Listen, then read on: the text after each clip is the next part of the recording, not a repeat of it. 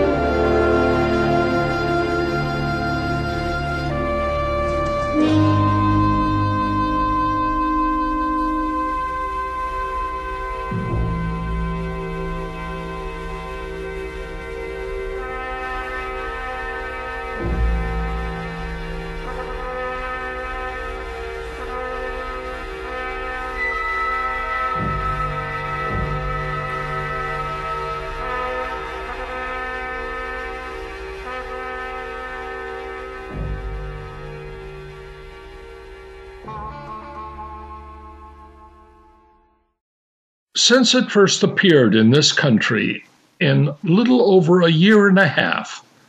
It's no coincidence that America has suffered the largest death rate from COVID-19 in the world. We're the most advanced nation on earth, or at least that's what our politicians would say. And yet, other third world nations with much larger populations and far fewer resources to combat this pandemic have suffered far less death rates than the United States.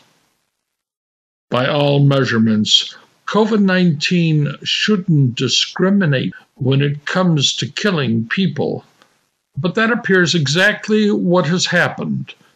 This always raises the spectrum.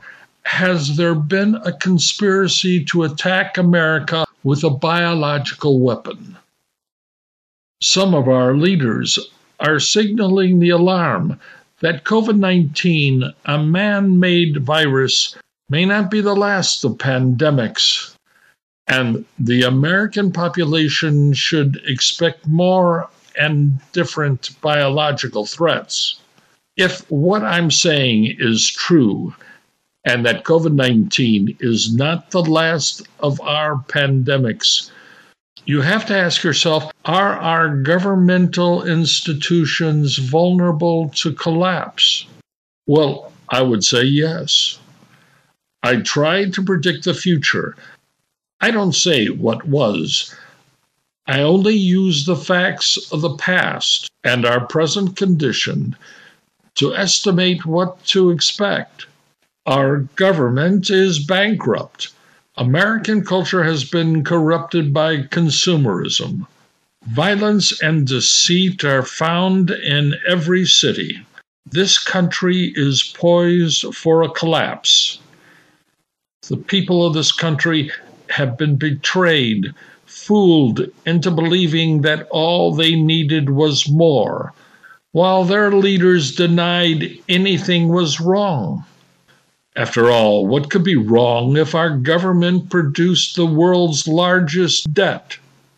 And that's nothing new, because our politicians will deny they were responsible for what was coming down the road. And do you know what happens next? Well, after denying they did anything wrong, then they'll point their fingers at you and will say it's your fault everything went wrong.